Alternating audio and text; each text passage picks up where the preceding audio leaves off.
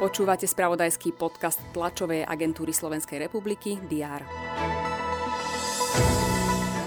Vláda schválila nový COVID-automat. Pre nezaočkovaných sa výrazne sprísne opatrenia.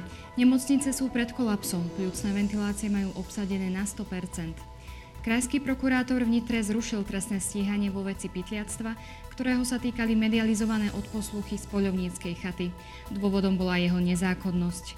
Bratislava si bude verejné osvetlenie prevádzkovať sama. Založí preto novú mestskú firmu Technické siete Bratislava. To sú niektoré z aktualít, ktoré sme vám priniesli včera. Všetky dôležité informácie nájdete v spravodajstve TASR aj v piatok 19. novembra. O problematike samovrážd väznených osôb budú v Omšení hovoriť odborníci z psychiatrie a psychológie spolu s ministerkou spravodlivosti Máriou Kolíkovou a šéfom zboru väzenskej a justičnej stráže Robertom Mudrončekom. Minister práce Milan Krajniak a generálny riaditeľ ústredia práce Karol Cimer budú informovať o klesaní nezamestnanosti. Tvrdia, že október potvrdil pozitívny trend na trhu práce. Košický samozprávny kraj predstaví benefičný systém pre zaočkovaných proti ochoreniu COVID-19. Slovenský hydrometeorologický ústav bude informovať o ukončení hydrologického roka. Zástupcovia ústavu predstavia výsledky monitoringu podzemných a povrchových vôd za posledné 10 ročie.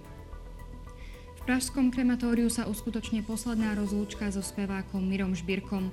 Medzi pozvanými je aj prezidentka Zuzana Čaputová.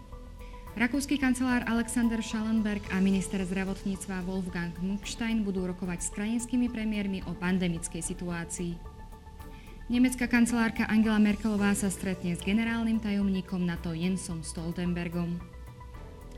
Hádzanárky z Dunajskej stredy budú informovať na briefingu pred stretnutím tretieho kola Európskeho pohára, kde sa postavia proti týmu zo Štokerau. Večer tiež pokračujú zápasy typos Extraligy aj Fortuna ligy. Dnes bude prevažne zamračené, na severe a východe má aj zapršať, teploty vystúpia na 6 až 11 stupňov Celzia. Aktuálne informácie nájdete v spravodajstve TASR a na portáli teraz.sk. Prajem vám pekný deň.